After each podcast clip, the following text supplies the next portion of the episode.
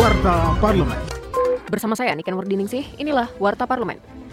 Menanggapi kebijakan pemerintah yang membatasi pembelian beras di retail modern hanya dua kantong atau 10 kg per orang, Ketua Komisi 6 DPR RI, Faisal Riza, mendorong pemerintah memberikan sosialisasi kepada masyarakat agar tidak terjadi kepanikan. Faisal berharap pemerintah bisa melakukan terobosan baru dalam mencukupkan kebutuhan pasokan beras di pasaran maupun di cadangan, sehingga Indonesia tidak terlalu terpengaruh kondisi global dan dapat tetap menjaga inflasi.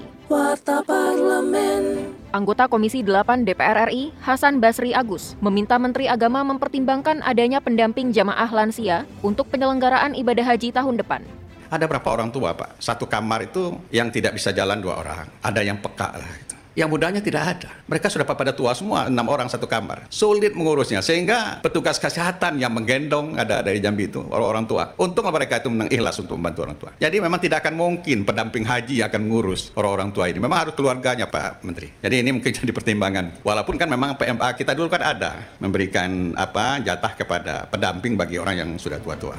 Informasi selengkapnya kunjungi laman dpr.go.id. Anggota Komisi 10 DPR RI, Ledia Hanifa Amalia, menekankan capaian indikator lembaga sertifikasi profesi yang dikelola oleh Sekolah Menengah Kejuruan harus berkorelasi dengan kebutuhan industri. LSP SMK harus dapat menjawab tantangan agar para siswa yang telah lulus memiliki kompetensi sesuai kebutuhan industri. Ledia menambahkan, para guru juga harus memperhatikan perilaku siswanya, terutama terkait kepatuhan untuk menaati prosedur keamanan atau safety di industri. Ia menekankan para siswa harus aware terhadap tiap-tiap marka yang harus dipatuhi. Televisi Radio Parlemen. Demikian Warta Parlemen, Produksi Televisi dan Radio Parlemen, Biro Pemberitaan Parlemen, Setjen DPR RI.